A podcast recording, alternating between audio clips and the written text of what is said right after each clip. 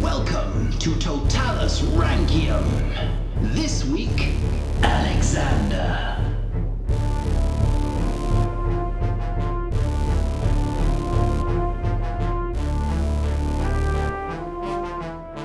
Hello and welcome to Roman Emperors Totalis Rankium. I am Jamie. And I'm Rob, ranking all the Roman emperors from Augustus to Augustulus. This is episode 27, Alexander. and Jamie's mouthing along with me. Sorry. Not off putting at all. Right. Right. Yeah. There Yes, we are. Alexander. Yeah, we we were just saying Alexander. before the lesson. The lesson? Oh god. You're still at work. I am. Uh, before the episode started, uh, it's a very regular, bog standard, boring name. Yeah, it is. Alexander. He's known as Alexander Severus, but we're just going to call him Alexander. Yeah, or Xander. if We're cool. Yeah, because Alexander Severus is quite hard to fit on a card. We're, we're getting to his name, but let me just point out this is the last of the Severans. Oh, Yeah, and here we are sitting in the dark. we are. Uh, It's the clocks have changed here, Yes, INT UK, and uh, it's all dark now. it is. It's it's only what it's half past five. I know it's really sad, but I do like the symmetry that in the height of summer I was researching about the golden ages of Rome, Yeah. and as soon as the crisis hits, it's now dark. Ooh, That's all- poetic. That's good, isn't it? That's nice. Yeah. Yeah, I like Ooh, that. yeah. Yeah, that's good. Yeah. So, should we go into it? Let's do it. Yeah. borrow Oh, but I from didn't yours. know. Little fact for you. Ooh. I thought we were one of the only countries that did daylight saving. I think there's one other, isn't there? No, no, there's loads. Almost Are there? every country that is north and south for the equator does it. I did not know that. Every country that's north or south of the equator. As in all of them. Not on the equator. Oh, I'm with where you. obviously you haven't got season changes. Yeah. So, Uh, yeah. yeah, I guess the more north you go, the more effect it would have Yeah. because of the tilt. Yeah. Or south. We'll see, yeah. But yeah. Well, that's, Amer- that's America north, do but the it. other way, just keep going north. and I'm north fairly south. sure Australia does it. Really? Yeah. Yeah. Mm. Yeah, I didn't realise this. If you're from Australia, let us know. Yeah. What time is it there where you are? Yeah, right now. Work it out when you're listening to. Yeah. Anyway, right.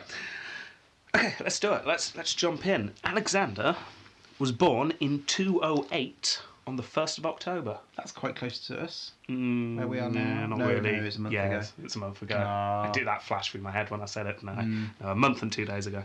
His name was Marcus Julius Gessius Bassianus Alexianus, or Alexianus, probably Alexianus. or Alexianus, which some people say because they don't like saying anus, but it's anus. So, um, and he was known as Alexianus for uh, right up until he was adopted by Elagabalus. So I'm jumping Okay. ahead a bit here, but remember he was um, adopted so he could be Caesar. Who's his friend? Yes. It's like Cousin. younger Uh, cousin. Yeah, younger cousin. Yeah. yeah, and that's when he changed his name to Alexander. But we're just going to call him Alexander Fair enough. all the way through. All right. His father was Marcus Julius Gessius Marcianus. And he married into the Severan family uh, around 200 by marrying Julia M. Ah, Mesa. No, Julia M is what we've been calling Julia Mamia. I mean, yeah. Yeah. Sorry. Now, we're going to stop calling her Julia M for today and we're going to start calling her Julia Mamia because we've only got two Julias left and they both have the surname M. Oh, for goodness sake. So we've got Julia Mesa, grandmother, Yes. and Julia Mamia, that's Alexander's mum. Well, we we were lucky, weren't we? When- When we went to London, we actually saw the bust of Julian Mania. Mania. Yes, yeah, we we, actually saw did. her. Yeah, it's right in the entrance of the British History Museum. If you look to your right, there she is, staring right at you. Yeah. That's pretty exciting. And it got a photograph of you with Severus as well. Yes, yeah. It was a good trip there, It was a wasn't great trip. it? Yeah, we went down to London, we saw all the busts, that cheered you up. Yes. It, We, we were very serious going around the museum and we Oh. didn't try and line our heads up with with half headed busts. to Definitely Get our not. heads in shot. no. That would be silly. Of course it would. Yeah. We didn't do that. No. Anyway. We'll put the pictures up on Facebook. Yeah. Yeah.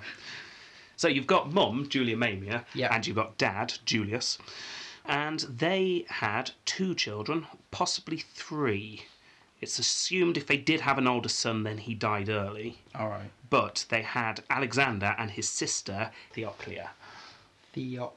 Do if I'm pronouncing that. I need to in write any her way. down or does she die suddenly? Mm, write her down, All right. or maybe just her initials. Yeah. Alexander and his sister enjoyed being the children within the Severan family. Of course they, They, would. yeah, it was an easy childhood for them. When they were young, around four or five, their relative, so who's not a real uncle, but they probably called him uncle, Uncle Caracalla came to visit. Yay! Yay! Yeah, Caracalla comes Cherish your along. swords! oh, Mrs. Stabby! Caracalla comes along to Antioch, and as far as we can tell, Alexander's family lived in Antioch with Caracalla when Caracalla was there. Right, okay. It's quite hard to get the movements here, but we Yeah. think they're in Antioch then. Okey doke. Right. Up until they were about 10, they would have lived a brilliant life. It would have been great because it was they were rich, they were powerful, but no one was gunning for them because they weren't in the, the limelight. So uh, they were like the, you know, in our country, we get the, they're like the duke or the lords at the side of the Yeah, family. exactly. Like wealthy, well off, Yeah. but everyone still hates you, really. Come the revolution, it's definitely the Queen's Head going first. Whereas, yeah, you're like twentieth down the line. Yeah, exactly. Alright. Yeah. So um, then Caracalla dies. he does. Yeah, and that's when things start to go a bit crazy for the family. Macrinus, showing clemency, allowed Julia Domna, that's Caracalla's mother, remember, to remain in Antioch, but soon the Severn family started to plot against the usurper. Macrinus found out, if you remember, and then Yeah. banished them from Antioch. Yes. So this is now Alexander's family and Elagabalus's family banished. Spanish Ed. Banished, yes. And Julia Domna dies yet again. That's about the fifth time she's died She now. starved herself, didn't she? She did starve herself, yes, Ah. rather than face the humiliation. So Julia Mesa, that's Julia Domna's sister Yeah. and Alexander's grandmother, took over the family. She became the matriarch. Yeah, she did. Yeah. Around this time, and we don't know the details, but Macrinus ordered that Alexander's father be killed. Oh, Marcus Julius. Yes, now I didn't find this when I was researching Macrinus. This is something I've just found out. So Did I'm- you make it up? No, no, honestly, I did find out. Not only does his dad die, his sister somehow ends up being killed at this time as well. Theolodi- Theologia. Yes. so we, oh, I'm not su- really sure how they die, but Macrinus kills them both. Oh, Yeah, that's a bit bit sad, isn't how it? do you think they died? Um, I think strapped to a table, circular saw. oh, Yeah. I like it. I think Macrinus went all out on that one. Oh, that's pretty impressive. Yeah. I don't think I can beat that. That's I like that. I'm trying to think of something with dynamite. but They probably didn't have dynamite back then, No, no, they didn't. yeah, or circular saws, but we'll, we'll gloss past that. that's fine. Well, maybe not circular saws. Maybe just A s- a saw pulled by horses. One Yeah. goes one way, one goes the other, spins it. or just a slave and a sharp object. Oh, That's just back to stabby stabby, isn't it? yeah. choppy, choppy. Yeah. Anyway, so they die. Alexander's probably not too pleased, but don't forget he is quite young at this point. He's around 10 years old. So they flee to Emesa. Severans continue to plot Julia Mesa and Julia S. That's Elagabalus's mum. Yep. Along with Gannes, the eunuch tutor slash commander. Yeah. They came up with that plot to put Alexander's cousin on the phone. On the phone? Hello. No. yeah, no, on the throne that they didn't actually have. Alexander, as I said, being 10 at the time, probably had very little concept of what was going on, apart from the fact he, he'd lost all his toys. yeah, he probably wasn't too pleased. He's just sulking this entire time. Yeah. I want to play. Your father's just died. I want to play. However, what he would have heard was that his cousin had beaten his rival and been made emperor, and he would have started heading off to Rome, just Thinking. following everyone. yeah. Yay! More Yeah. toys. What eyes? Off to Rome. So, during his time in Rome, Alexander was kept away from his cousin and his extravagances by his mother, Julia Mamia, as you Hmm. Good. probably understand. Good. That's good parenting. Yeah, you, you just would, wouldn't you? Oh yeah. So, what, what should we do today? Let's keep as far away from Elagabalus as humanly possible. I, I saw his trophy room and his, his statue room. Very impressive, the sizes of his statues. yeah. So he made sure that he received a decent education and wasn't lured into the vices that could easily trap a young aristocrat. Within a couple of years of his cousin Elagabalus's rule, it became obvious to Alexander's grandmother, Julia Mesa, Yeah. that things had to change. Yeah, that's when she's starting to say, "Make us, make a Caesar, quick!" yeah. So Mesa approaches her daughter and the two start to plot. Where they sat in a room cackling for a while. Yeah. they start to plot against their own daughter slash sister Y- yes. to overthrow her. Now on to the death of Elagabalus. Alexander was told one day that he was going to be Caesar. Yeah. Yay! Yeah, he was probably about 12 at this time. What he made of this, we have no idea. He was said to be serious and studious, so we can assume maybe he took it quite seriously. I think prepubescent indifference. Meh. Or just, nobody loves me! And then storms off. do you hate me? Yeah, maybe it was like that. So he followed his mother's lead and would happily go and visit the Praetorian camp to meet all those big soldiers. They quite often went there. yeah, you would. Yeah. Do they drop off lots of money? Oh, it's occasionally they were holding heavy bags, and they these big strapping soldiers were more than Yeah. happy to help them carry those big bags. Yeah. Mummy, why is there a wheelbarrow full of gold behind us? Don't let your auntie know. yeah. So Elagabalus, after agreeing to make his cousin Caesar, soon became suspicious that Alexander was becoming more popular than him. Ooh. Probably by the way that every time he walked past a soldier, they hissed. And every time Ale- Alexander walked past, they went, "Yeah, go Alexander." Go Xander. Yeah. The penny started to drop. Yeah. Eventually, he decides to test the loyalty of his troops, if you remember, by Oh yeah. stripping Alexander of his titles and declaring him dead. Which still is just such a stupid thing to they, do. they, the, the soldiers were in tears, weren't they, because of it? They, they weren't best pleased, let's put it that way. How could you Alexander. kill him? We love him and his bowels of gold. Where are we gonna get our money from? Yeah. Let's put a deposit down on our house. Yeah. Jeff, So- I bought a new golden sword, just like my dad. to remind me of my father. yeah. So, presumably, Alexander heard of this rumour that he was dead. No, I'm not. You think I had an existential crisis? Probably. Have you heard? Alexander's dead. I am Alexander. what? What? oh no. Maybe he just had to go lie down in a field somewhere. It's like, oh, Th- best, there's a- best there- go and die then. There is a condition where you believe you're dead and you're Yes, just a there ghost. is. You think Yeah. you went through that? Probably did. Oh. That's how I'm not seeing him for the rest of the episode. I'm sorry.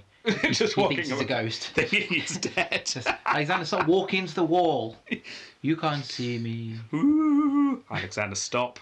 Stop. No, just put the sheet down. Alexander. Oh. You've cut eye holes in it. Oh, goodness me. You ruin your bed sheet. It's your best one. It's Egyptian cotton. Yeah. The next thing he would have known, after being told firmly by his mother that he's not dead, um, was his cousin ordering him to attend. Now that's not going to be good, is it? It's not, well, I'm, I'm not dead. Oh, now my cousin wants to see me, the one that's just said I'm dead. I think he's feeling confident, though, because he thinks he is. Oh, exactly. Can't I'm a hurt me ghost, now. it's not- yeah, it's I go. I haunt him. yeah. right. He must have been relieved when he arrived because his whole family was there, and it wasn't just him and a man with a sharp sword. And as a family, they went to the Praetorian camp, and the soldiers greeted Alexander with cheering and joy. Yay. It's unlikely that Alexander would have known the full extent of his grandmother and mother's influence here. He probably thought, "Ah, they all love me. I'm awesome. I'm awesome." They like ghosts. It's fine. Yes, a big fan of ghosts, especially ones that clink. I'm clinking a lot. oh, my pockets are full of gold again. Why does this keep happening? Throw the money. Yeah. So the soldiers were really happy to see him. They weren't happy to see Elagabalus, as you remember from last week. yeah. yeah. Possibly to Alexander's horror, maybe to his delight, who knows? He witnessed his mother and his auntie start to fight. Ooh. And then Elagabalus ordering that any soldier not paying attention to him would be executed right now, stamp of foot. Yeah. And then he saw his cousin and his auntie chased into a latrine and then decapitated. Not a fun day, No. but every cloud and that, he's now the emperor. Well, yeah, yeah, I guess. Yeah, he goes back to the palace with his mother, the sound of the soldier's declaration ringing in his ears. He is 13, Aw. he is the youngest ever emperor. I'm the deadest. the deadest emperor, the most ghostly emperor. yeah, so there you go. Oh, when, we might have another one that young for ages, I'm sure. He's only 13. Only 13. That's ridiculous. That's what he is. Die at such a young age. Yeah. Okay, so as emperor, the Senate were overjoyed at the news that Elagabalus was dead, and they hailed Alexander with enthusiasm, ignoring all the talcum powder in his hair. Get that sheet off. The Senate declared that he should have the title the Great, Ooh. so he would be Alexander the Great, Oh dear. which he turned down. Oh, that's nice. Yeah, and we don't know whether that was more his mum or his grandmother turning don't it you down. dare. No, don't, don't, just don't. You- What happened to your cousin? I'm, I'm all for building up your confidence and everything, but you're really not. Come on. You're, You're- you're average at best. yeah. so I'm Alexander the distinctly average. Yes, that's your name. okay. Woo. right. Stop bumping into the wall. Go for the door. So, mother and grandmother continued to support the boys' education, making sure they'd got the best shooters and training, and at the same time keeping all those hangers on that just arrive at court, all those sycophants, just making sure they stay away basically. Yeah. So he's not tempted to go down the path that Elicabalus went down. That's good. Yeah, yeah. Looking alright so far, isn't it? Oh dear. All of Elagabalus's followers were systematically removed from the palace, and all his laws were undone. No, I don't know how they were removed. I'd like to think a leg and an arm kind of swinging. One, Out you two, go. three, whee! I could have walked out. no, lie down. Yeah, so they get rid of all the sycophants. So court life now is is full of relatively sane people. At least that's the plan. the stone cone. Remember the stone cone? Yes, the meteorite thing. Yeah, the mystical stone cone was returned to Syria, which I'm sure pleased all the followers back in Syria. Um, and the Vestal artifacts were returned to the Vestal Ooh, temple. That's good. Yeah, I couldn't find anything about it, but I doubt very much that they returned that dowry to Carthage, however. No. Shall we give this back to. Ca- Shh, just shh. There's no one from Carthage around. No one's asking for it. We just stay quiet. Yeah, it's fine. Just tell you what, keep it in that drawer. Don't spend it for six months, and if no one's asked for it, go for it. Yeah. Let's do that. And just hear the clink of the lock Yeah. and the guard standing next to So, a nice rainy day it. Fun. end there. yeah. Shortly after becoming the emperor, Julia Mesa dies. No! She's She's gone. d- she's been in loads of episodes. She's been in loads. Her and her sister have essentially ruled the empire since Severus's death, apart from Oh. the deathy blip of Caracalla. But Granny's yeah. dead. Granny is dead. She was 59. We don't Oh. really have the details. I was expecting way older than that. No, no, she's fairly young. Yeah, but s- back then, Yeah. common for people to die. So that leaves Alexander under the wing of just his mother, Julia Mamia. As Herodian says, Mamia kept the palace under close guard and allowed no one suspected of debauchery to approach the youth. She was afraid that his character would be corrupted if his flatterers aroused his growing appetites to disgraceful desires. yeah, Elagabalus was quite often aroused by growing appetites. Yeah. Yes. So Massive. yeah, also wanted to make sure Alexander didn't go down that path. Yeah. However, Julia Mesa does one thing just before she dies on her deathbed. I'm making this bit up. but I, this is how I imagine it. On her Yeah. deathbed, she goes, one last thing, like a Columbo, basically. yeah. oh! She dies, lies still for five minutes, and then just goes, Oh, yeah. One last thing create a group of 16 senators to oversee the running of the empire until he's learnt the ways of the trade. Yeah, got it?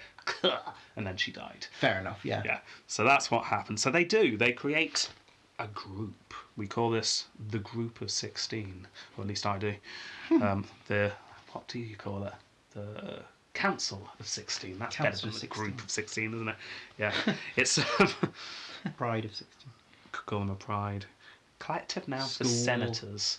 School of senators. Yeah, that works quite well. It's lots of robes, a flap of senators, a A robe of senators. robe of senators. Yeah, There you go. okay. So a robe of 16 senators were put together, and these were the most respected of their class. Yeah. The senators, you can imagine, were overjoyed at this. Yeah. They're essentially being put in charge. Brilliant! This is great. For the first time in ages, the Senate actually had a real say in the government. And due to the council and his mother, the empire was actually being ruled well. Oh my goodness. Yes. We've not seen this in a while, have No, we? we have not. Yeah, in particular, one of these um, senators was a man called Ulpian. He was considered top dog. Ulkian. Ulpian. Ulpian. Yeah, he was lawyer, senator, orator. He was generally all Tinker round. Taylor. Yeah, he, he did it all and he did it well. He was well respected. Everyone loved him. Yeah. Apart from Elagabalus, he hated him. Wow, he would. Yeah. Obviously, his advantage wasn't up to scratch. No. But in all other areas, Ulpan apparently was a, a pretty good guy. Yeah. So he'd served under Severus All right. and Caracalla. Both thought he was really good. As I said, Elagabalus didn't like him. He was a bit too straight laced, so he got rid of him. But as soon as Elagabalus was dead, back he comes. Yay. Yeah. And Alexander makes him Praetorian Prefect as well. So not only is he ruling this council, he's Praetorian Prefect. However, there are two Praetorian Prefects there already. We can't have a triad. Yeah, it's a little bit awkward, Oh, especially since real. you can't even argue, well, these are Elagabalus's creatures. Well, I suppose they were in a way, but they're also the Praetorian prefects that backed Alexander's new elevation. A little bit of a problem there. Hmm. Just call it a restructuring. We're just having a restructuring. Level three of you, it's fine. Don't worry, your job's perfectly secure. And we're, we're going to change some of the job titles as well. It's still the same role. Yeah, of course it is. When you were called a Praetorian prefect, well, Ulpian's still going to be called the Praetorian prefect. You're going to be called unemployed. Yeah. That's Yeah. it. It's but I mean, good news.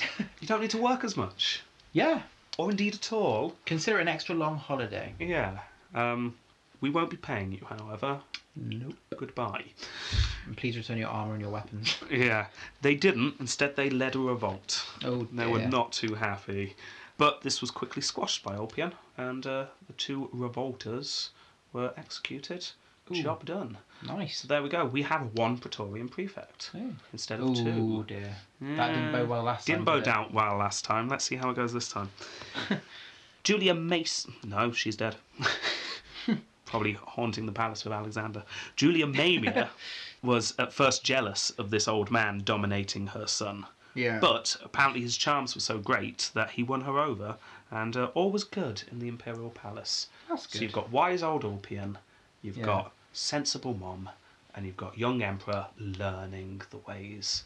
Isn't everything nice? Yeah. If you look in my notes, it says, However. and then Dot. there's Dot. ellipses. Dot. Yeah. Alexander arranged to be married to Celestia Orbiana. Celestia. They're both 16 at this point. We're in 225. The marriage was seen as a necessity to keep the Severan line going Yeah. because this is it. The book is stopping with Alexander at the moment unless he produces the heir, no more Severans. This doesn't work, does it? This is the last. Yeah. So they get married, but Alexander's mother was a little bit wary of letting another woman into her son's life. oh, she's one of those mums, isn't she? Oh, yes, she is. She is. Yeah. Um, it seemed to start off fairly well. In fact, to everyone's delight, the two of them get on brilliantly and actually seem to fall in love. Isn't that a nice coincidence?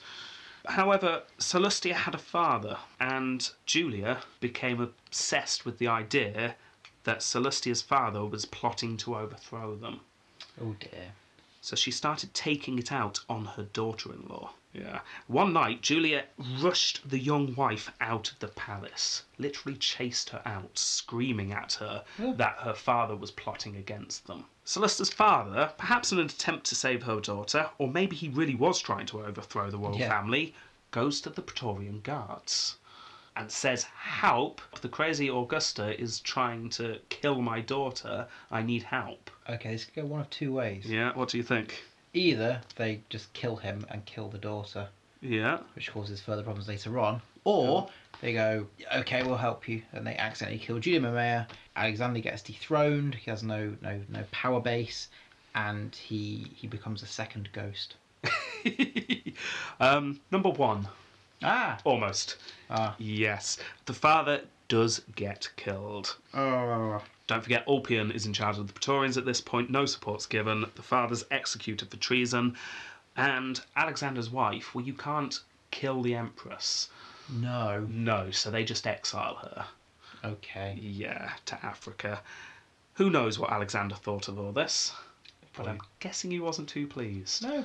No. Remember back to when you were 16? Someone just had given you a 16 year old who you'd fallen in love with and then took them away. Oh, you you'd start listen, you'd, you'd become a goth, wouldn't you? You probably Or an would. You, emo. you definitely start listening to some fairly alternative music to take out your Definitely. your grievances. Grow his wouldn't hair long, you? Yeah. become more ghostly. Next day, just come down and say, Mom, I'm going to paint the palace black. to match my mood, and then just storm off. Here's a poem, but you're not going to read it anyway. I may as well burn it. Rodian says this She did this against Alexander's wishes and in spite of his displeasure. But the emperor was dominated by his mother and obeyed her every command. Aw. So he, he felt he had no choice. But Oh, the only way he could rebel was then to change his clothing and Yeah, That's it's the fine. only way he could do it. You know? get a piercing. We know that he was married two more times, but we don't Oh. have any details. Um, well, we know the name of one of them, which I won't bother telling you because we don't know any more about them. Neither of these marriages last any time at all and produce no children, so big we problems. can only assume that something similar happened in the other two Yeah. Oh, marriages as well. dear. Yeah. So, mother in law from hell. Yes. right.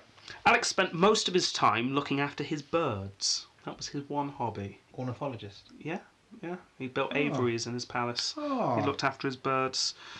Yeah.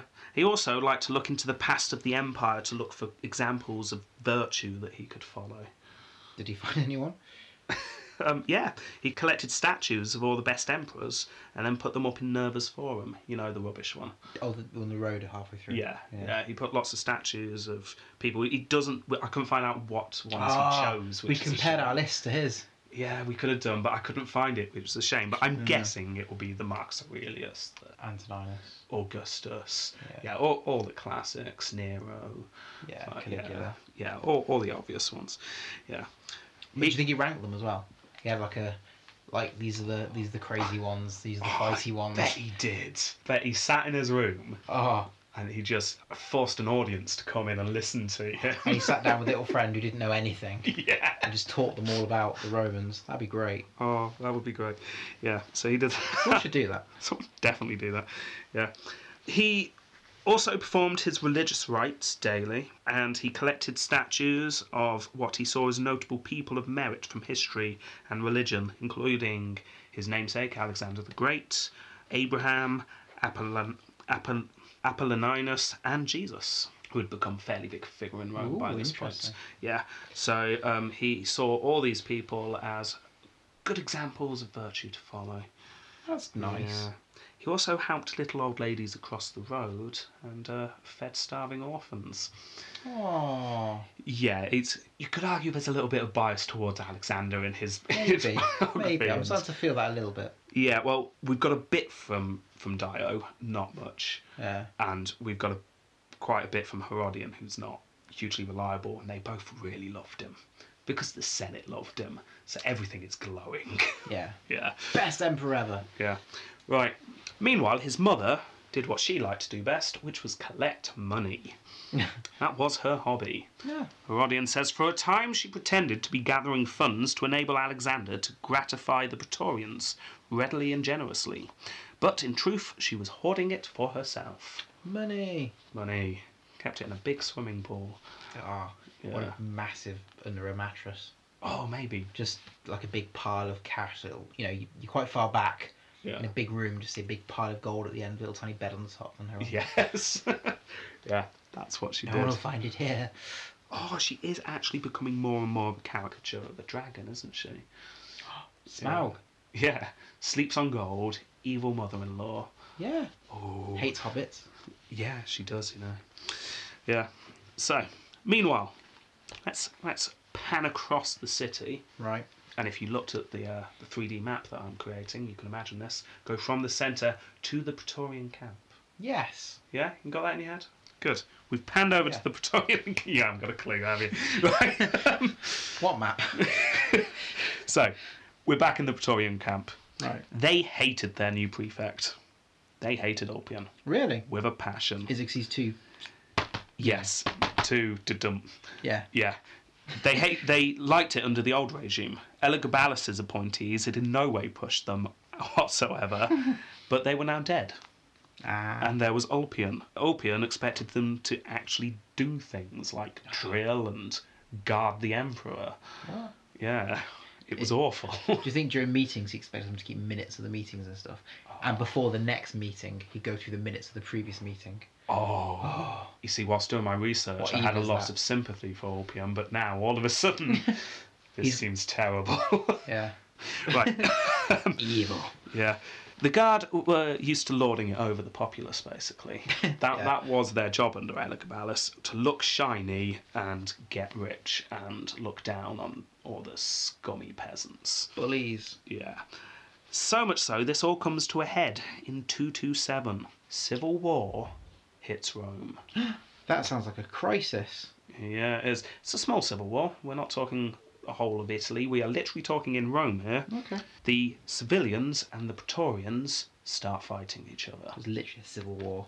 Yeah. Oh dear. Dio says the great quarrel had arisen between the populace and the Praetorians from some small cause, with the result that they fought together for three days, and many lost their lives on both sides. So for three days they fought, fighting in the streets. How is that even possible? You get the Praetorian Guard, these trained soldiers with armour and sharp, pointy swords, going stabby, stabby, stabby, stabby, stabby, and you get these civilians throwing pots and pans and, Yeah, and plates and going "Ah," without any armour. that's true, How did I get butchered? because the Praetorians, I can't remember the figure off the top of my head, I should have made a note of it. Uh, I'll just edit in a number at a later date. Ah, mm hmm, strong. Yeah, I really can't remember the number. Anyway, not as many. let's say X strong. Right. The civilians are X times a lot strong. Oh, I like using math. That's yeah, there are a lot, lot, lot more civilians than there are Praetorians. That's why. bigger ratio. Yeah, you, yeah, exactly. Alexander could do nothing. He was powerless. All he could do was sit there and watch as his city just turned into a bloodbath. I didn't want to do this. Now, the soldiers are finally pushed back just by the sheer numbers of the civilians. But in desperation, they set the city alight. So, this is systematic burning of the city. The civilians, torn between fighting and saving their property, gave up and ran to try and put out the flames. So, the Praetorians kind of win. There's no outright winning of this civil war, but it was just the Praetorians flexing their muscles and going, look, we can do what we want. Ulpian, you can't stop us. Alexander, you can't stop us. You best pay attention to us. Oh dear. Ulpian was not best pleased. He frowned. He did frown. You put Yeah. it on the minutes the next meeting. the agenda. did. This Right, is going on first the up, next agenda. well, I'm gonna. I'm, I know it's not routine, but I'm gonna have to say this straight away before we look at the minutes from last week. I'm not best pleased that you burnt the city down, guys. Just not on. It's not on. Not what we expect. That's the opposite of what we're trying to achieve in the Praetorian Guards. So I'm, I'm challenging your negative behaviour. Yeah. So um, he comes down hard on them. He does. He sent at least four memos. oh, Yeah. Oh, Yeah, it perhaps wasn't too sensible coming down hard on them. He actually did some executions. Ooh, Yeah. messy. The Praetorians have a point. They can do what they want and no one can stop them. I can see why Ulpian's trying to keep a lid on it, but Yeah. it's dangerous. It's definitely dangerous. Shortly after this, in 228, or 227, or bizarrely in 223, which is right at the start of Alexander's reign, but there is I'm ignoring definitely that some one. dispute. Yeah. Well, apparently that is now the latest theory that he this happened in 223. Oh, for goodness sake. Yeah, but it it's all very confused. Well, I've written it down. Fine. Let's just say after they fought, Right. yeah, Ulpian was chased from the camp, and he ran to the palace for refuge. It's the only place he could think to go. So he finds his young emperor. Now this is the the boy he'd been training essentially to be the emperor. Yeah. Alexander would sit and have lessons with this man. They were close. He was a mentor. You get the point. Yeah. Yeah. So he, he comes running into the room where Alexander was probably just painting his nails black and starts quickly explaining what's just happened. Within moments, a group of guards burst into the room with their swords drawn. What do you think happens? Young kid going emo. I'd fe- feed him to the lions. You think this is it for Alexander? No, no, no, for Orpheus. Alpha Albion. Orphean. Albion. Yeah, it is it for Albion, unfortunately. Alexander throws his cloak, his purple cloak, over his advisor and orders that he not be harmed. The Praetorians look at the cloak, maybe have a bit of a conference. What do we do? It's got a cloak. It's got a cloak. It's fine. It's not a shield.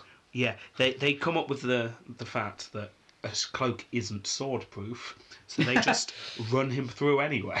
Okay. They then look at the Emperor, look back at the blood pooling at all their feet, and they just turn and calmly walk back to camp.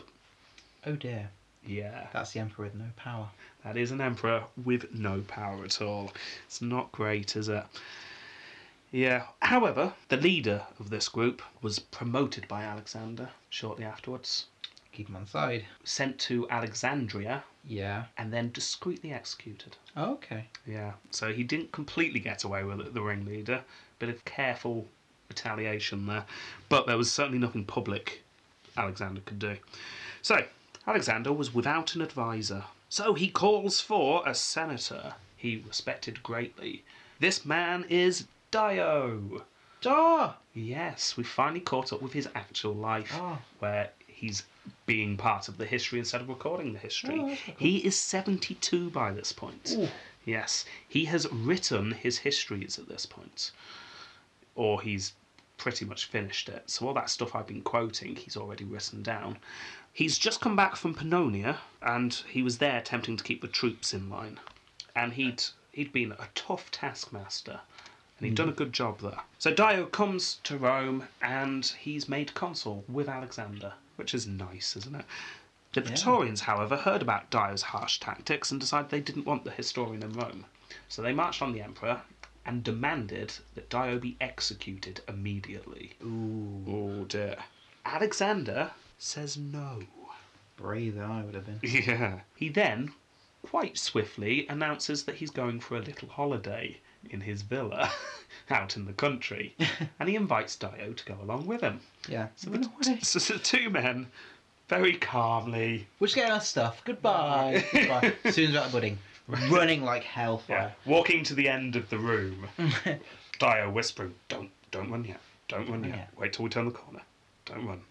Go, go, go! run! Patter of footprints. Leg it!" Just seeing if you scroll stuff to the ground. yeah. So they they get out now. Obviously, wherever the emperor goes, who needs to go with them to guard them? Praetorian The guard. Praetorians. So there is a, an attachment of Praetorians that go with them. That's an awkward holiday. Yes, a very awkward holiday. Um, Dio says, I spent a few days in Alexander's company, during which the soldiers saw me without offering to do me any harm. Then, having asked to be excused because of the ailment of my feet, I set out for home with the intention of spending the rest of my life in my native land. Oh, So he decides to go back to Bithynia, where he does, and he lives out the rest of his life in peace, which that's is nice. Yeah, with his gouty feet. oh. Yeah. Yeah, so there you go. Goodbye to Dio because he does die shortly after that. We've got no more Dio. Die. Oh. Oh, yeah. But I think he can go and sit next to Suetonius Yes. in the Colosseum. Yeah. Okay, tangent time. Yes. You ready for this? Right, tangents. Yeah. Let's just jump back in time slightly to 550 BCE. Just slightly. E. Just slightly. Okay. Yeah. The Persian Empire, dun dun, comes into being with Cyrus the Great dominating the region. Nice. Nice. Famous lead- leaders such as Darius and Yeah. Xerxes. Xerxes! Yes, Xerxes. He's in that film. He is in that film. They had to create a large and powerful empire that lasted until Alexander the Great managed to conquer the entire undefeatable empire in just a few years. It's an amazing thing Alexander the Great did.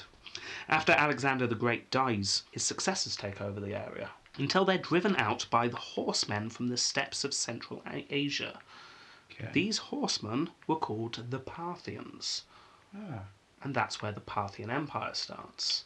the few horsey men. Yeah. So you had the Persians, Yeah. then you had Alexander the Great and his successors, and Yeah. then the Parthians. The Parthians are the empire that have been regularly showing up in this podcast for a while, Yes. and they annoy the Romans but never really do much harm, do they? Oh, It's more like a thorn in the side. Yes, exactly. I have a feeling they're going to get a lot bigger. In 226, the Parthian Empire comes crashing down. Oh, maybe not then. Yes, kind of the opposite. No more Parthian Oh, Empire. gosh. it's collapsed. Okay. Yes. Bye. Artabanus. Artabanus was Caracella's friend, not actually friend. Do you remember Caracalla was fighting the Parthian leader? Yes. Yes. Yeah, yeah. Yeah. Artabanus was there, ruling Right. Parthia, when a Persian comes along and takes over. Oh, That is the very short version because we haven't got Okay. time to go into it. But yeah, like I said, Persian, there are still people who identify themselves as Persians and they've been swallowed up. So Right. they rise up and take over the Par- Parthian Empire, and it's now the Persian Empire again. ooh, Back from the dead. seven hundred years. Yeah, we don't call it the Persian Empire well, because that gets confusing. So we call it the Sassanid Empire. Right. But I will probably refer to them as Persians as Thank well. you. So Sassanids and Persians are the same. So, so that's interesting, isn't it? Yes. yeah. This has a little bit of an effect. Because this new empire was a lot tougher and a lot stricter than the Parthian one. oh dear. Yeah. Parthian one was a bit sort of relaxed. Hey, let's hang out. Let's do a bit of invading, maybe. Whatever.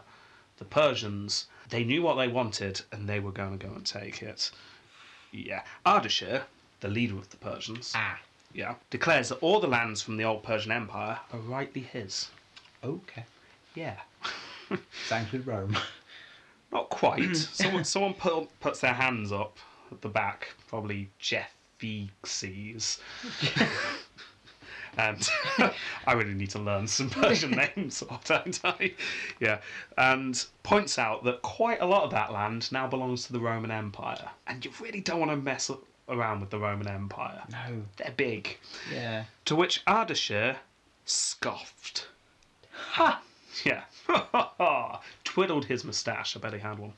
And then sets off to claim his land. Fair enough. He invades Roman held Mesopotamia and Cappadocia. So let's swing back to Rome and see what happens. People were going, oh my god, oh my god, oh my god, oh my god. Alexander, upon hearing the news that the empire was under attack, decided that he had best find out what's going on. They're being attacked, so I've just told you. But how? Exactly how are we being attacked? was his With birds? response. This really annoyed the hardliners of the army, who, like you just said, were being attacked. What more do we need to know? Yeah, they wanted to just go and attack, but no. Emissaries were sent out to the new Persia to explain that the Parthians and the Romans, you know, kind of had a deal. It's like, yeah, you kind of niggle at each other, but no one's really going to actually invade. Yeah. Invade? Come on, You- the Parthians don't invade. Just come on, chill out. Yeah. Yeah, maybe Persia should just carry on like the Parthians did.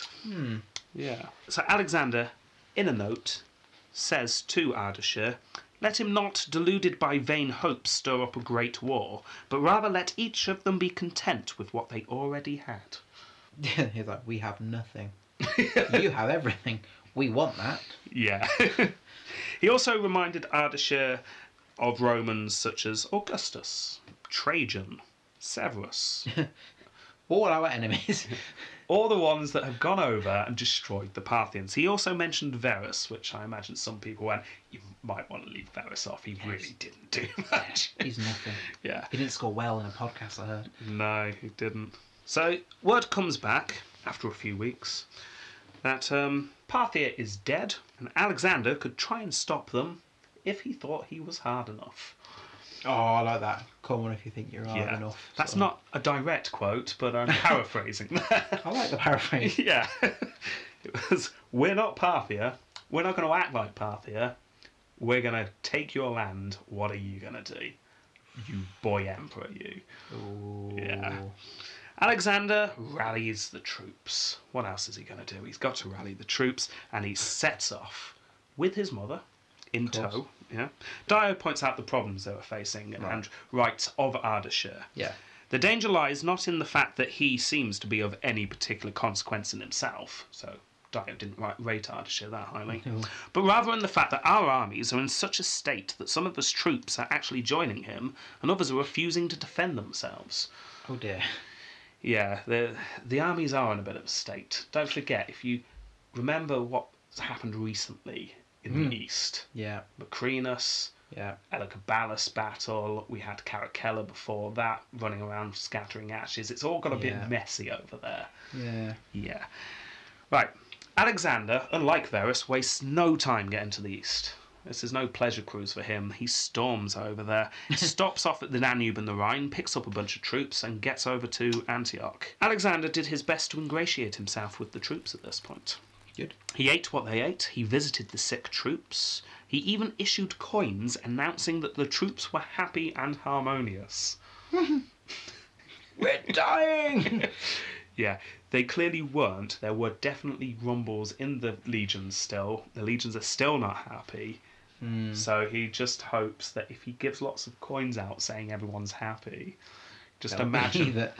a bunch of soldiers sitting around a campfire and one of them's just playing with one of the coins in between his fingers and then Yeah. happens to look at it and go, Oh, that's says on this coin we're all happy.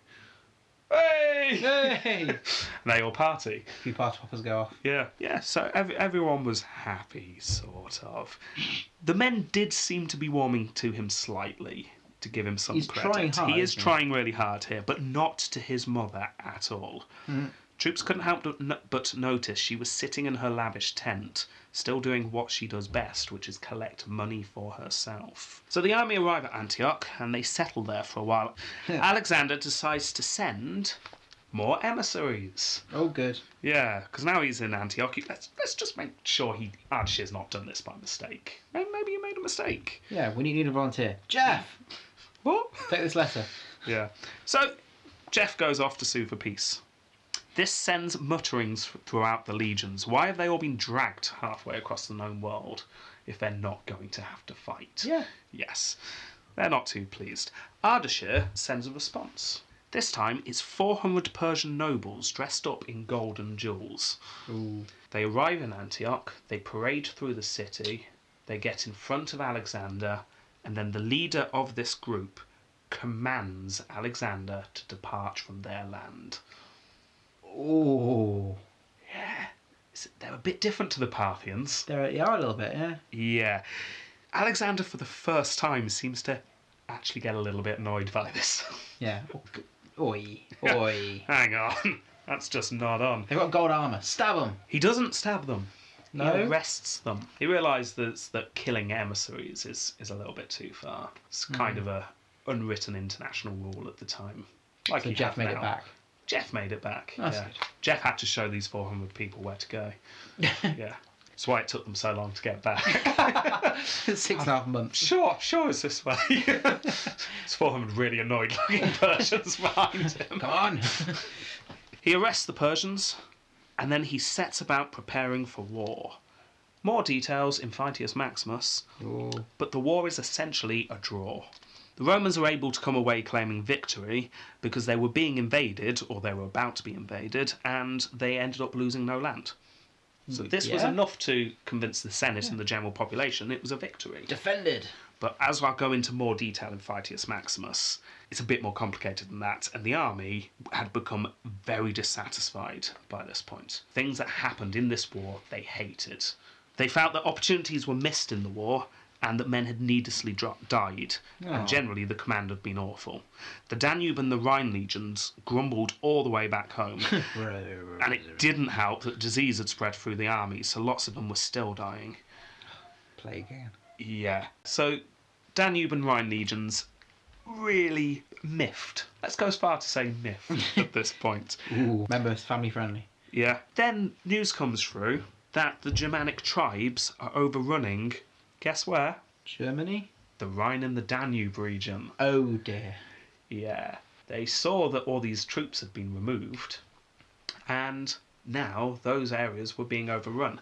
Now we had a message from James O'Brien, one of our listeners, um, discussing the makeup of the Roman legions at this point. Yes. Oh, yes, I did see that, yes. Yeah, it's something um, I've obviously not mentioned. I must have just slipped my notes. But by this point, the Roman legions are not made up of Romans at all, not even Italians. They're made up from people from that region. Yeah. So the Rhine and the Danube legions are made up from people who live and have always lived and identify with the Rhine and the Danube. Oh dear. So all their family live there. That is their homeland Oh dear. and it's now being torn apart from these Germanic tribes because they had to go all the way to a desert somewhere just so they could die of the lurgy. Let's go from beyond miffed to Peeved. peeved. Yeah, I don't know. Is peeved beyond miffed? I don't know. Very peeved. Very, very. very Yes, Need they're to create ma- a scale. Yeah, we do. Let's go to very peeved. Right. In 233, they arrive back in Rome and Alexander has a triumph. He walked in front of his chariot, which was pulled by four elephants. Would you walk in front of four elephants? Nope. I wouldn't. I bet he was quite nervous walking along. what if they bolted? Yeah, exactly. It's got Be swooped by awful. something. Yeah, the ghost walking in front of them. Yeah. so lots of celebration, lots of festivals, lots of games. Everyone in Rome really happy. The senators really happy. The army just watching from the sidelines, grinding their teeth. Really peeved. Really peeved. Yeah. So after the triumph, it was time to go and deal with the problems up north. For the first time in a long time, these Germanic tribes are finally causing trouble again remember ages ago when I said Commodus gets a lot of stick for just abandoning Marcus Aurelius' war. Yes. But to be fair, it was a long time until they kicked up trouble again. yeah, he says like seventy years or something. Yeah, well, this is now it. This Oh! is when they start kicking up trouble Wow. again. So all that time, Time went travel. by, Yeah. and Commodus's peace treaty worked for all that time. Wasn't so, Commodus Well done, Commodus. Grand Emperor? Well done. Good all round good egg. Yeah. So they start causing trouble. He sent off for reinforcements from the east and sets off north. One man who goes with him is Gaius Julius Verus Maximinus. I want to make a note of his name. Okay. Just call him Maximinus. Can ignore the other names and uh, Do you want to put a circle around it? put a circle around it. Crown Just put the word Thrax. thrax. Just put that. Sounds painful. Does doesn't it? Oh, got a bad case of thrax. Yeah. it means Thracian. Oh, okay. Yeah. Okay. Yeah. Okay. So he goes with him. Uh, he was a tribune in charge of training the troops. Alexander respected the man and was really glad he was there to help out. Could you see where this is going to go? It's gonna kill him, isn't it? yeah. Right. Once arriving in the region, Alexander set out preparations for. Emissary. Yes, exactly. After a s- couple of small skirmishes, he then sends out emissaries. You can see why though, because all the emperors he liked, some of them did that kind of thing, Exactly. political manoeuvring rather than stabby, stabby. yes, definitely. This isn't necessarily cowardness. It's not. No, it makes sense. Rather than have your people die, just find out what they want. Yeah. See if you can do a deal with Talking saves lives. them. Yeah. So he sent word to the Germanic tribes that he would pay them to stop. Okay. You could imagine what the troops' reaction was to this, though. Not this isn't just the honor of Rome is being destroyed. This is you're going to give money to the men that murdered my children and raped my wife. Yeah, I wouldn't like that either. Yeah, Fair enough. yeah. It's understandable why the army were not happy. But they don't see the bigger picture. It is a bigger picture thing, isn't it? yes. That's Orpheus coming out there. I think. Orpheus. Yeah. Right. So troops were outraged. They had been under command of what they seen as a complete coward for too long. Oh, And it didn't help that there was another rumour being spread that Julia was the one telling the emperor what to do, and also how much or how little to pay the troops. And there was even a suggestion going around that Julia was suggesting to her son that he should cut the soldiers' pay. That's probably not true, but that's what they believed at the time. oh dear. Being led by a child slash coward was bad enough, but being led by a coward who was being controlled by a woman Yeah. seemed even worse to them. Yeah. In March 235, the troops held a meeting. what do you think was top of the agenda? Let's just check the minutes from last meeting. Right, gone through them. Right, item number one: kill the emperor. um, number two, state of the latrines. number three: somebody keeps putting forks in the spoon drawer. Can't have that, guys. Come on, Ah, come on, we need some order here. it's ridiculous. Yeah. You're right, number one was what should we do about the emperor? So they spontaneously declare a new emperor. Guess who it is? Um, was it Maximus Thrax? Oh, Maximinus Thrax. Maximinus Thrax. Oh, I'll just use that next week. Yeah. Oh. no, you're giving away the, only the voices now. No one knew before that. That's a good point. Yeah. They declare that Maximinus, or Maximin, as he's sometimes known, No. should be the emperor. I prefer Maximinus. Yeah. Yeah. Or just Thrax. Or just Thrax. That's a yeah. great name. That's, the, that's my new favourite name. Is it? Right. It's better than Pertinax. Yeah. Alex, not far away, just down the road in a tent, Yeah. finds out what's going on. And I will now just quote Herodian to finish off. Oh dear. When these developments were reported, Alexander, panic stricken by the incredible nature of the message, was in complete confusion. Bursting from the imperial headquarters as if possessed, weeping and trembling, he denounced Maximinus for his disloyalty and ingratitude, and listed all the favours he had done to the man. He castigated the recruits for their recklessness and promised to give them everything they asked and set straight anything that displeased them. The soldiers guarding the emperor on that day cheered his words. Forming an escort, they promised to defend him to the death. yeah, we, we, we, we definitely defend you. Yeah, come on, let's Why go. don't you just go into that, that tent there? Yeah. I'll stand outside. don't worry. No one will come in and save you. When night had passed, men came at dawn to report that Maximinus was approaching. They said a cloud of dust could be seen in the distance, and the shouting of a huge throng was audible. Then Alexander came again to the drill field, summoned his troops, and begged them to fight for the life of a man whom they had reared and under whose rule they had lived well.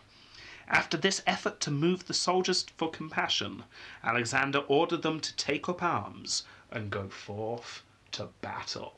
Uh, You ready for the big battle scene? It's involved turning around. Yes, it Yo. to begin with, it did look like a battle was going to happen.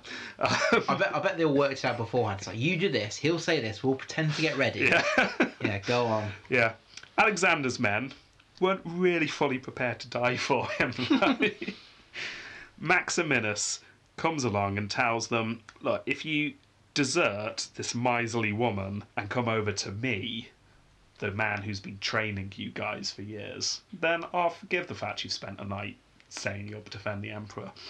So they're convinced and they all desert, no bloodshed whatsoever. Okay. So, back to the quote. Trembling with fear, Alexander was scarcely able to retire to his quarters, clinging to his mother, and, as they say, complaining and lamenting that she was to blame for his death. He awaited his executioner. Oh.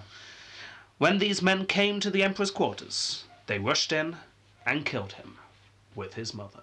The last of the Severans are dead, and we officially enter the crisis. Do you think when he got stabbed, it's like knife blade goes just psh, ha ha, it can't hurt me, I'm a ghost. oh no, I'm not. Ugh. Look, the blades pass right through me. Stab, stab, stab. He's stabbing himself. yes. Repeatedly. Yes, they do, don't they? They go right, right through you. Oh, all that ectoplasm on the floor. oh, hang on. Oh, get a bit woozy. Hang on. Let me have a sit down. yeah. So there you go. That that's the life of Alexander. I feel a bit sorry for him, to be honst. It's a, it really is a shame. He sounded isn't quite a it? nice guy. Yeah. The wrong time to be the emperor. Yeah, wrong time to be a nice guy. Yeah. You need to have a name like Thrax. Yeah. Yes, you do. I'm not saying that name in any other way. No, that that will be that. It needs full drama. Or next week. Yeah. Yeah. Oh, I'm excited for next week. I'm excited for next week. Anyway, let's finish this. Yeah. God. Come on. Fightius Maximus. Okay, Persia. Let's go into this fight that that annoyed the troops so much. There is a map on our Facebook, WordPress, and uh, Twitter. I've already put it up on Twitter. You did? So you should see on the map Yep.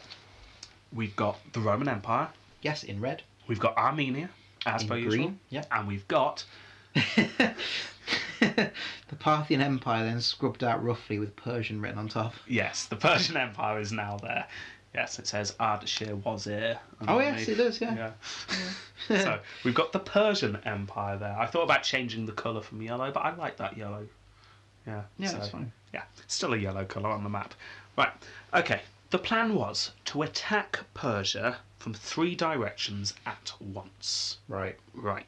And they would overwhelm Ardashir. So one army was going to attack from the north. They were going to go through Armenia, which Right. was currently friendly due to the fact that the king of Armenia Yeah. was a relative of the Parthian king. Right. So Armenia is very much Parthian still, so they hate the Persians. yeah. So they like the Romans. That's how they're sitting at the moment. So they wave the Romans through happily. So that's the Northern Army. We're going to call them the Northern Army, and they are the purple arrow on the map. Yes, I can see. Okay. The Second Army, which we're called the Southern Army, Right. would attack from the east. No, the south. that's why it's the So Southern. going Army. from Antioch through Syria, yeah. then entering. These are all very rough routes because Yeah. we have very little details, but essentially try and head towards where the Tigris and the Euphrates meet. So you're heading towards Ctesiphon there. Oh, yeah. Yeah. And then the third army, led by Alexander himself, would go right through the middle and just charge at Ardashir straight on. Yes, I'm with you. That's the plan. Right. Yeah. cool. Y- You guys are the Suicide Squad. Why are we called the Suicide Squad?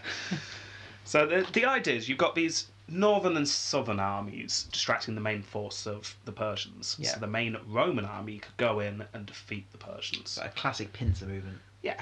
With an added middle prong. Yeah. Ooh, Yeah. pincer squared. Yeah, so that's that's the plan. Let's see how it goes. It appears that Ardashir was a bit quicker than the Romans thought he would be. Ardashir was not able to halt the Northern Army's progress, but he did slow them down a lot. So he wheeled up to the north, managed to slow down the Northern Armies enough so they weren't able to completely overrun the region. Okay. Then he very quickly turns south and rushes down towards the Southern Army. I can see yes. Yeah. To Tessaphon. Now, the Southern Army were not expecting to be attacked No. because they the Northern Army had gone in first. They figured the Persians would go up there to deal with it, and the main army would be being dealt with by the middle prong, Right. led by Alexander. So Yeah. the Southern Army, especially on their left flank, thought they were well defended. They were checking on their right, making sure that they didn't walk into anything. But to their left, they're covered. You've got Alexander's men there. It will be Yeah. fine. Piece of cake. However, Oh. the Southern Army wake up one day and see a whole bunch of Persians to their left. Oh. Oh. Hi. oh, hi. Oh, is this, is this Persia? Sorry, I didn't see the signs. Oh, I thought we were in uh, Egypt. That's deserty. Yeah. Don't kill me. I have a family. Yeah. But where was Alexander? Well, on the map it says Alexander in no rush. yes. It's hard to tell what happens, but what we do know is he was very, very slow to get into Persia. So you got the northern troops had gone all the way into Persia through Armenia. The southern ones had made some good progress. Alexander was still basically near Antioch, he was bird watching, wasn't he? probably bird watching. Whole army behind him, pair of s- Stop! binoculars. Stop! Shh, shh, get down. Look, a lesser spotted singer bird. look at his. Oh, lovely plumage. Have a look. Have a look. Entire army squatting. Yeah. What's going on? It's a protected species. We can't disturb it. We have to go around. Yeah. Some of the sources say that he thought the northern and the southern armies were doing so well he didn't actually need to bother going into Persia. That's one theory. The other theory is that he was just too scared. A third theory is that his mother was too scared of losing her son, so she stopped him from going in. Some suggest that he just wasn't experienced enough and he was just a bit slow. right. Herodian firmly blames Julia, however Ooh. and I'll quote She blocked his efforts at courage by persuading him he should let others risk their lives for him, but that he should not personally fight a battle. It was this reluctance of his which led to the destruction of the southern Roman army. The king attacked it unexpectedly with his entire force and trapped the Romans like a fish in a net, firing their arrows from all sides at the encircled soldiers. The Persians massacred the whole army. The outnumbered Romans were unable to stem the attack of the Persian horde. They used their shields to protect those parts of their bodies exposed to the Persian arrows. As a result, all the Romans were driven into one spot, where they made a wall of their shields and fought like an army under siege. Hit and wounded from every side, they howled out bravely as long as they could, but in the end, all were killed. The Romans suffered a staggering disaster. That's a bit sad. Southern army completely wiped out Wow. just because Alexander was dragging his feet. Can you start to see why the troops aren't too happy with him? Yes. Yeah. His delay caused many, many deaths. In fact, pretty much the entire army gets wiped out in the Southern Army. But at the same time, all their comrades, brothers in arms in Alexander's army, are standing around doing nothing. And they want to fight, yeah. but they're not allowed to go and save their brothers. So they're not best pleased. that's that's not going to win you points in this round, is it? No. This is just before they receive news that their families are being killed by the Germanic tribes. Oh, Yeah. lot of black envelopes that day. Sorry to yeah. tell you, your wife, your children have been killed. Everything you've ever known is gone. Yeah. However, your dog has survived. Lots, lots of love. Leader of Gaul. P.S. Sorry, your dog didn't survive. I just wanted to try and cheer you up. Fido's gone. Yeah, so you might be wondering at this point, well, how on earth did this end up a draw? And the Persians are clearly winning. yeah. Yeah, Ardashir and his army Yeah. are not made up from professional soldiers. These are farmers. These are people who need to get home to tend to their crops. It's a part-time army, so it, they starts to hit some struggle. Also, he's only just taken over the empire. There's a lot of internal struggle going on that we just don't have time to get into. Yeah. So he has to d- disband his army and return back to the capital to try and consolidate his power. Lucky break for Alexander, because if that hadn't happened, there was a good chance the Persians would have just won. Oh dear. So, yes, it was a draw. And yes, the Romans could claim victory because they didn't lose any la- land, but it certainly wasn't because of the Romans, and the army knew that. So that's why during the triumph they were stood around gnashing their teeth. Oh dear. So that's his Fightius Maximus. I feel- ah.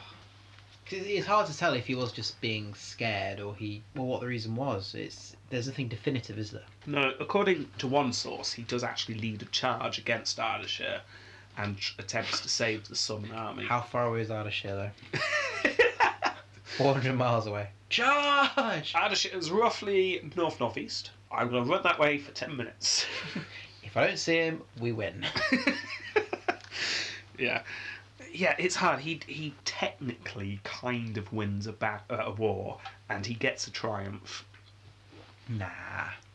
it's, I'm not buying it's, that. It's not. It's not good, is He, it? di- he didn't win anything. He just defended. He, he stopped def- advancing. He succeeded in defending. Well, yeah, but they had invaded. They went into Persia that was already taken back. Yeah, that's a good point. I I'm uh, mm, one. Yeah, I'm gonna go for one. can't go It's, higher it's than not good, is it? So that is two for Phytius Maximus. Approbium Crazium. Okay, we have a break. We have a breakdown of his daily routine. Oh, Yeah, that's nice, isn't it? interesting. Yeah.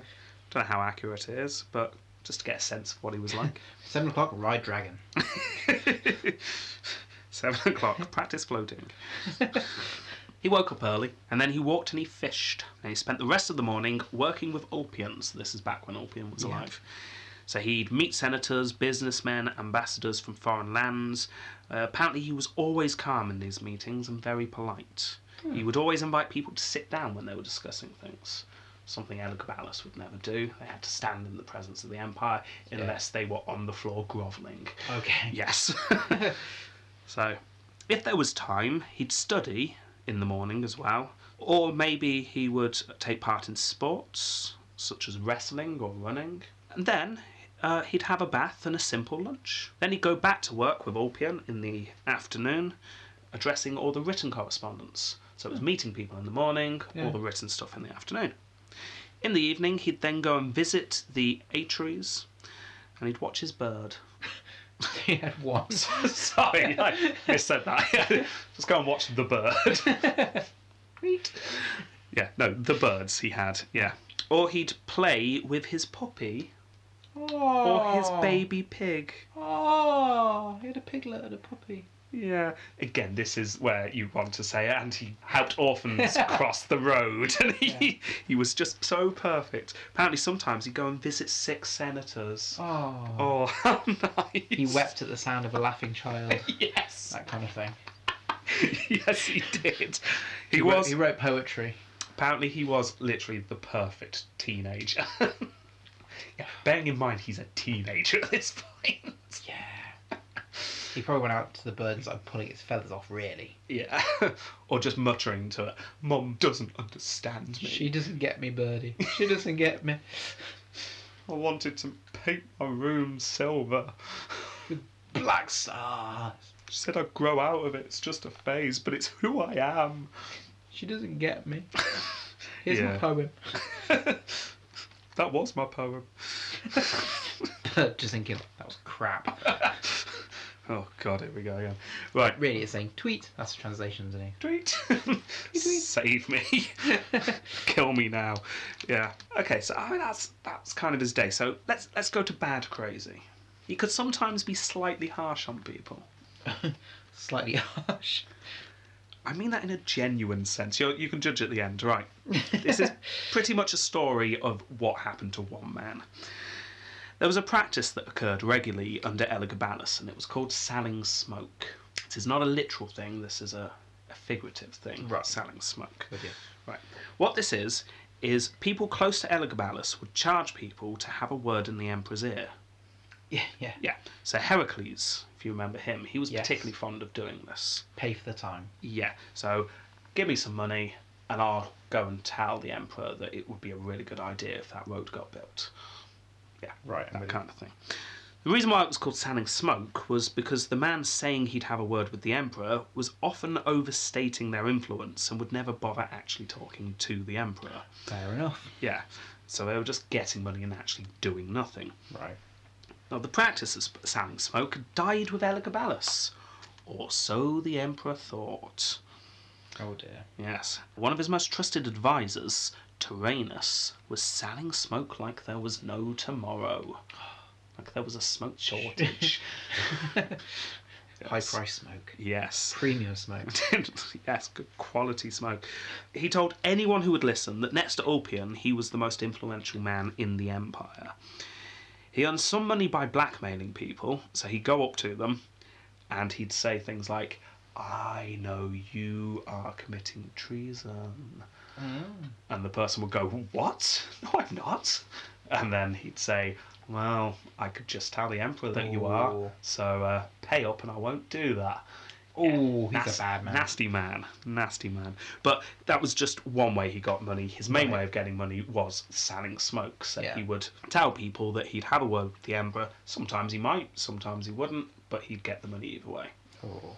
Yeah. Eventually, someone approached the Emperor, and the young man was shocked.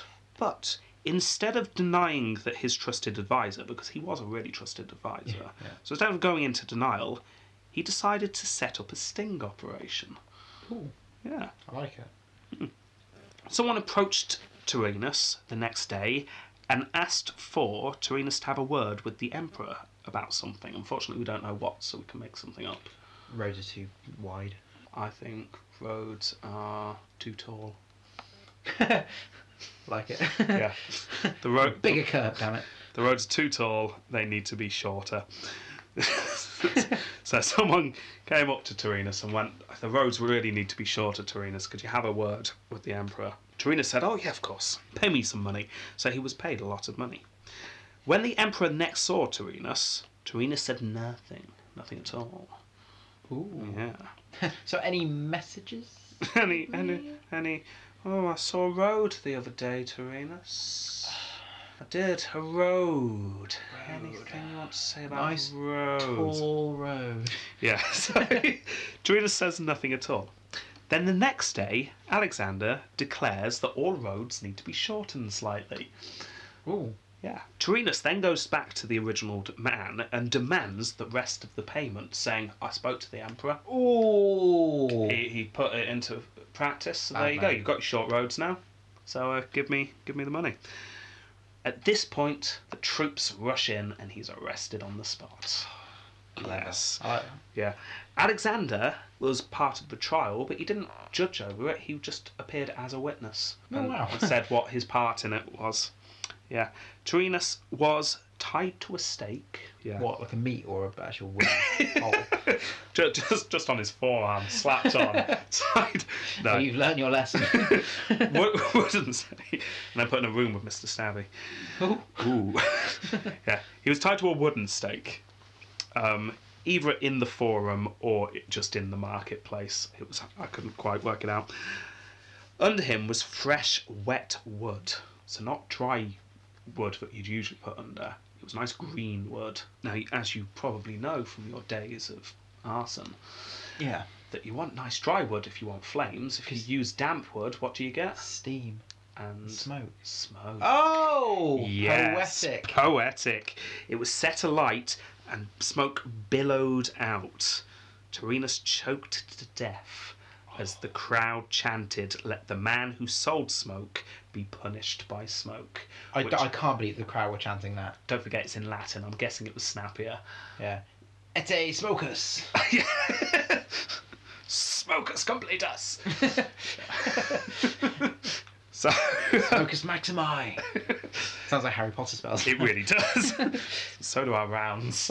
in fact, if you type in Totalis Rankium into Google, Harry Potter stuff quite often comes up. Brilliant. yeah, yeah. So that that's that's that story. It doesn't. It's not really crazy, but uh, Clever though, I love that. Yeah. That's brilliant. yeah, I mean, it's that's that's all I've got really. That's not crazy, it's clever. I like it. Yeah, Uh, that that is clever. It's not, Zero. he's not crazy, is he? No. He seems like a well-rounded individual. Yeah. Might give him a one for the birds and the, the ghost thing, but Mm. but no, I, I, zero. Yeah. I can't give him more than that. Is there anything I can give it to him for? No, I really can't. I think it's zero. That is zero for opprobrium crazing. Successus Ultimus. He was well liked by the Senate. Yes, he gave him power. Each emperor had the right to have a message passed on to the Senate without him attending. So if he was away waging war, he could still have something read in the Senate that had to be acted upon. No, Oh, that's good. and every emperor had this. So Yeah. it's just something they did. However, and I don't know where it, when it came into practice, but possibly Augustus, right at the start, the Senate could decide how many messages could be passed in each Senate meeting. Oh, okay. So most emperors only could have one message read at the start of each Senate me- meeting. Right. Some really well liked ones would have two or three messages read at the start. Okay. Marcus Aurelius had five. Oh, he was loved, wasn't he? He was well loved. Alexander is the only other emperor who also had five. Ooh, Yes. that's good. Yeah. So the Senate really liked him. Yeah. If it wasn't for him, you could easily put forth the argument that the crisis of the third century actually started a lot earlier. So he slowed it down, possibly. See, I wouldn't argue that. He may be slightly, slightly, a slight dip. But the reason why we have this arbitrary line, and it Yeah. really is an arbitrary line, at the end of Alexander is the start of the crisis, is he's the last semi decent emperor for a long time. Okay. Because from Thrax, he's just a soldier.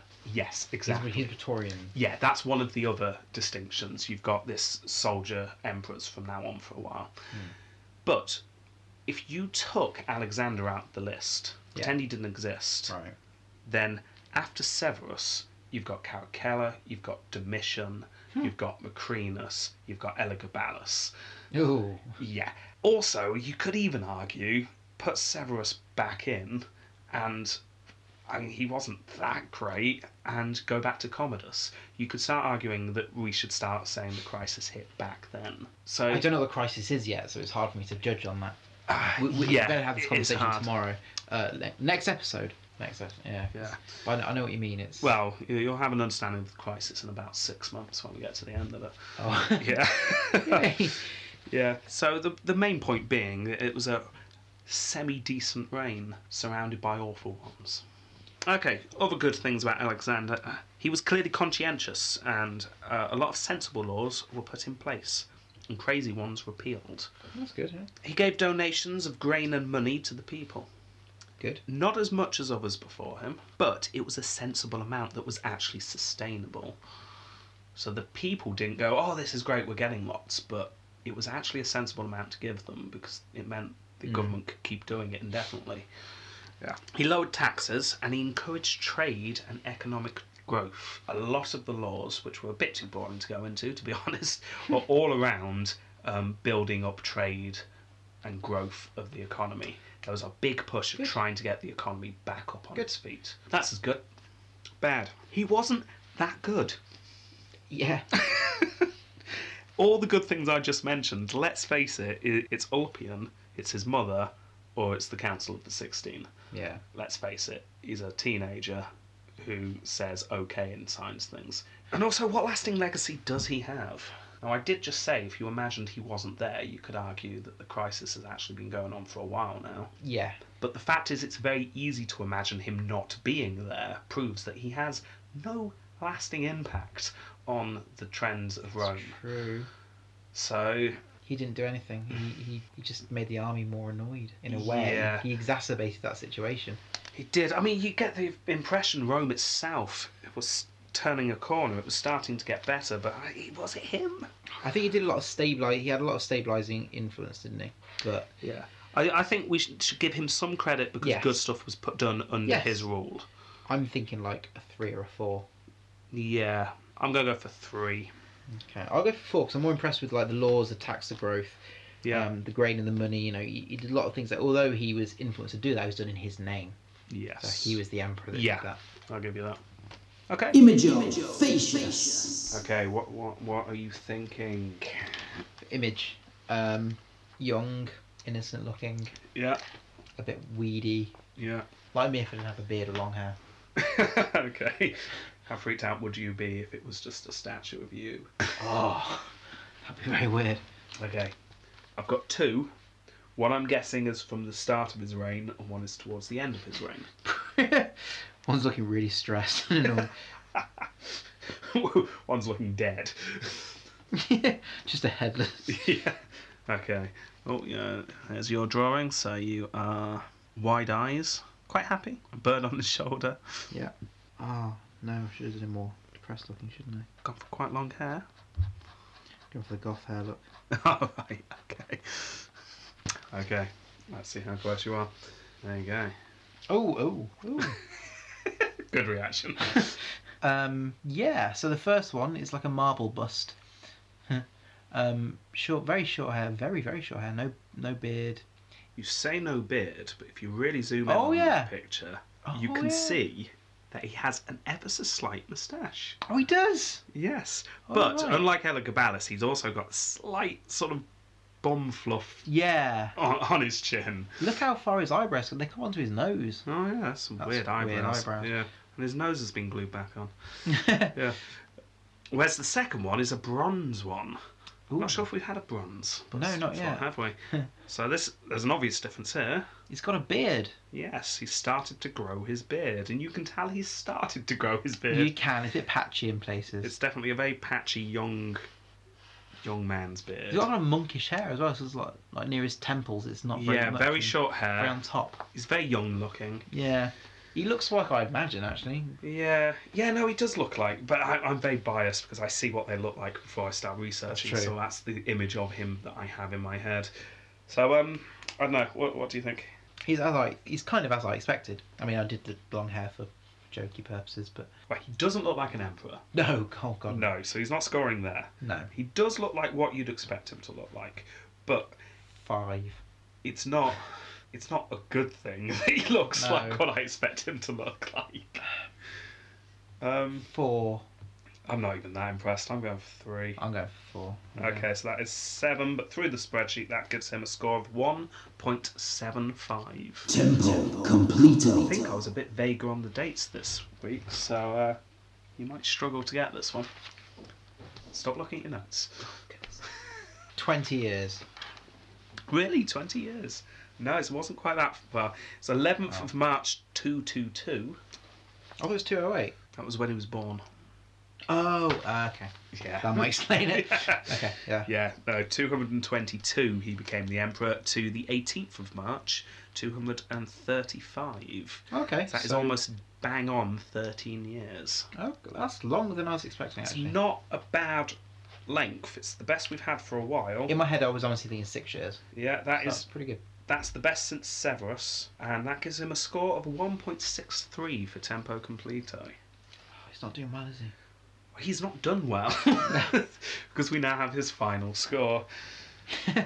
He's in the teens club. Oh. He has 12.38. That's not great. It's not great. He's definitely down there near the bottom. But does this young, mediocre in every respect emperor deserve to be titled with Shelley Caesar? Let's find out. Do they have a certain Gene Caesar? I think yes. Please explain your thoughts. Okay, devil's advocate mode. Okay, Oh, no. so um, he did some good things. He did stabilize the empire at home in That that was some his good motto. ways. We're assuming um, in his name though. In his name, yeah, okay, I'll give you that. It's like saying, "Oh, Nero built the statue." No, he didn't. He paid him to build the That's statue. a very good point. um, um, he's I'd conscientious. like to think he did it himself, though.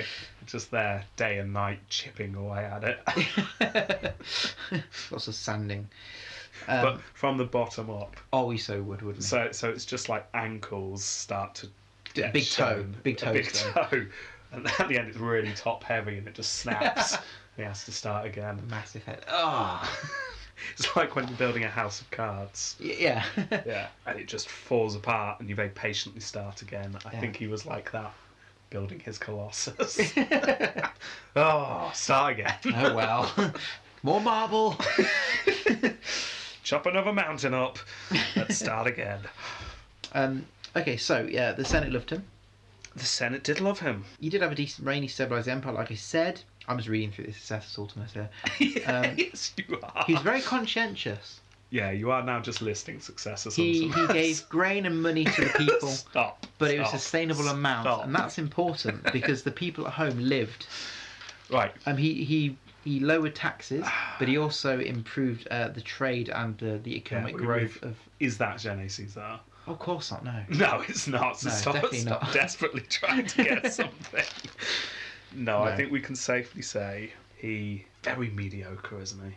I, I would say subpar. Oh Subpar. Yeah, definitely a no for Gene Caesar for this week. Okay, that's three in a row. Oh dear. But if you look on the spreadsheet there, who's next? Maximinus Thrax. Yes, He sounds fun. I'm going to tell you one thing about him just to keep you excited all week. Yay. According to the sources, Yeah. he was eight foot tall. No, he wasn't. Probably wasn't, but he was generally seen as a giant. Elagabalus would have loved him. Oh, he would have done. yeah. So we have this soldier giant oh, that's for amazing. next week. You know how I'm a fan of professional wrestling. Unfortunately, yes. Unfortunately, what- what's wrong with it? nothing. Nothing. It's fine because you like it. I won't alienate viewers by not liking it. And in fact, all those that are now feeling slightly uncomfortable by you mentioning it will now feel reassured. No, I'm just saying. There's a wrestler called The Big Show who's seven foot tall. So I'm, I'm, I'm imagining someone like that. And he's bald head, beard, goatee, and he's, he's quite big. So that's that's what I'm picturing. Okay, well, we'll see next week. I'm looking forward to that one. Okay, so before we go, let's thank the Rex Factor as ever for their continual support. And the fact that they allow us to copy and plagiarise their format. Oh, they really do. It's, whe- whenever I listen to a new Rex Factor, I do just go, oh, look, we really did just Yeah. steal this wholesale, didn't Do, we? do you think it's getting to the point where you're thinking they're copying us? I know it's terrible. Oh, It comes along to battliness. It's like, don't you mean Fightius Mats? What, what's wrong with you guys? But if you- if you do if you're interested in um, history and certainly British royal family history, listen to them. They're very very good. Very yeah, I mean, interesting, very if you are interesting. listening to us and you've not listened to that, you really, really should. yeah, Um, I want to thank to Scott Rowland as well. Um, he's got a load of groups on Facebook that are very very good. Um, he's at the moment starting a series on the crisis of the third in the third century. He's doing a seventy-day thing on his Facebook group where every day will be like a certain year within that. Oh, But a certain wow, really? a certain year will last a couple of days because a lot of things Yeah. happen. So it's gonna be seventy days where every day is a different. Ah, Going that's through that. interesting. Yeah, it looks really interesting. and It does fun. look interesting. Yeah, check that out. So go to That, his group. that's hitting right at the right time as well Ro- for us, yes. isn't it? Um, it's Ro- uh, Roman That's good. Emperor history, and he Yes. does. Uh, yeah, very good. So thank you, Scott, for all your help as well and support. Okay. Please visit our WordPress site so you can see all the images and the maps we've talked about and all the Rankium cards. Follow us on Twitter if you're not already because we put stuff up. equally Facebook. Facebook's right. Facebook's good. Yes, thank you to those people who are sending us messages. Um, they're always interesting to read. Keep that up. And And- to um, O'Brien as well. Ja- Was it James O'Brien? Yeah. Thank you to James O'Brien as well for the message. That was uh, anything like that we really love because it gives us more Yeah. information and we learn more, and then we can share the love. And anything that I say that you go, that's not right, let me know.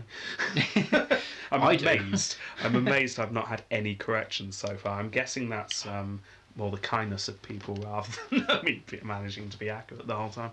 I, I, I can give you a, a I can give you a correction Go on. on your map at the bottom. It says Yeah. Rasher instead of Rather. Oh, does it? Okay. I saw it on recording. oh, that's sad. Yeah. I'd say I'll go and change it, but I'm not going to. No, I can't like that Rasher. yeah. Right.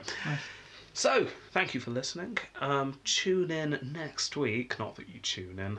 What you do you do? download in your own time. Yeah, download in your own time next week. or, if you're like me, just carry on listening because in a moment we're about to start speaking the next episode again. yeah. Because I always listen to podcast series in a big binge. Yeah. I generally don't listen to them It's live. the world we live in now. Yeah, so I'm going to be up back on saying hello in a moment. Yeah. So see you in a couple of seconds. Goodbye. Bye.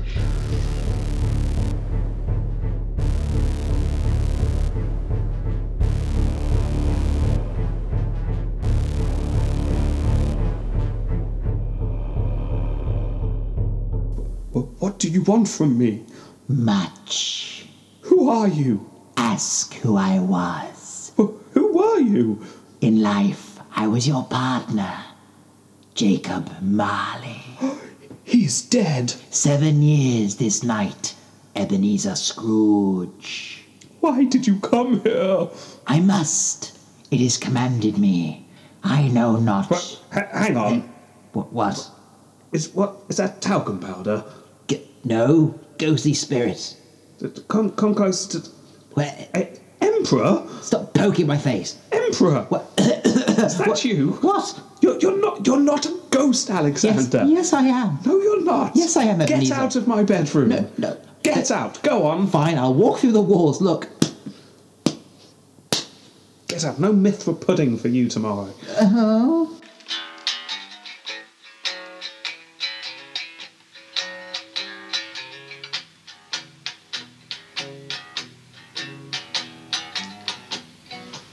Why do they hate me? I'm a ghost. Alexander, the ghost, got the blues. I got the blues. Mommy assumes she gets my way, won't let me bother ride. They vanish.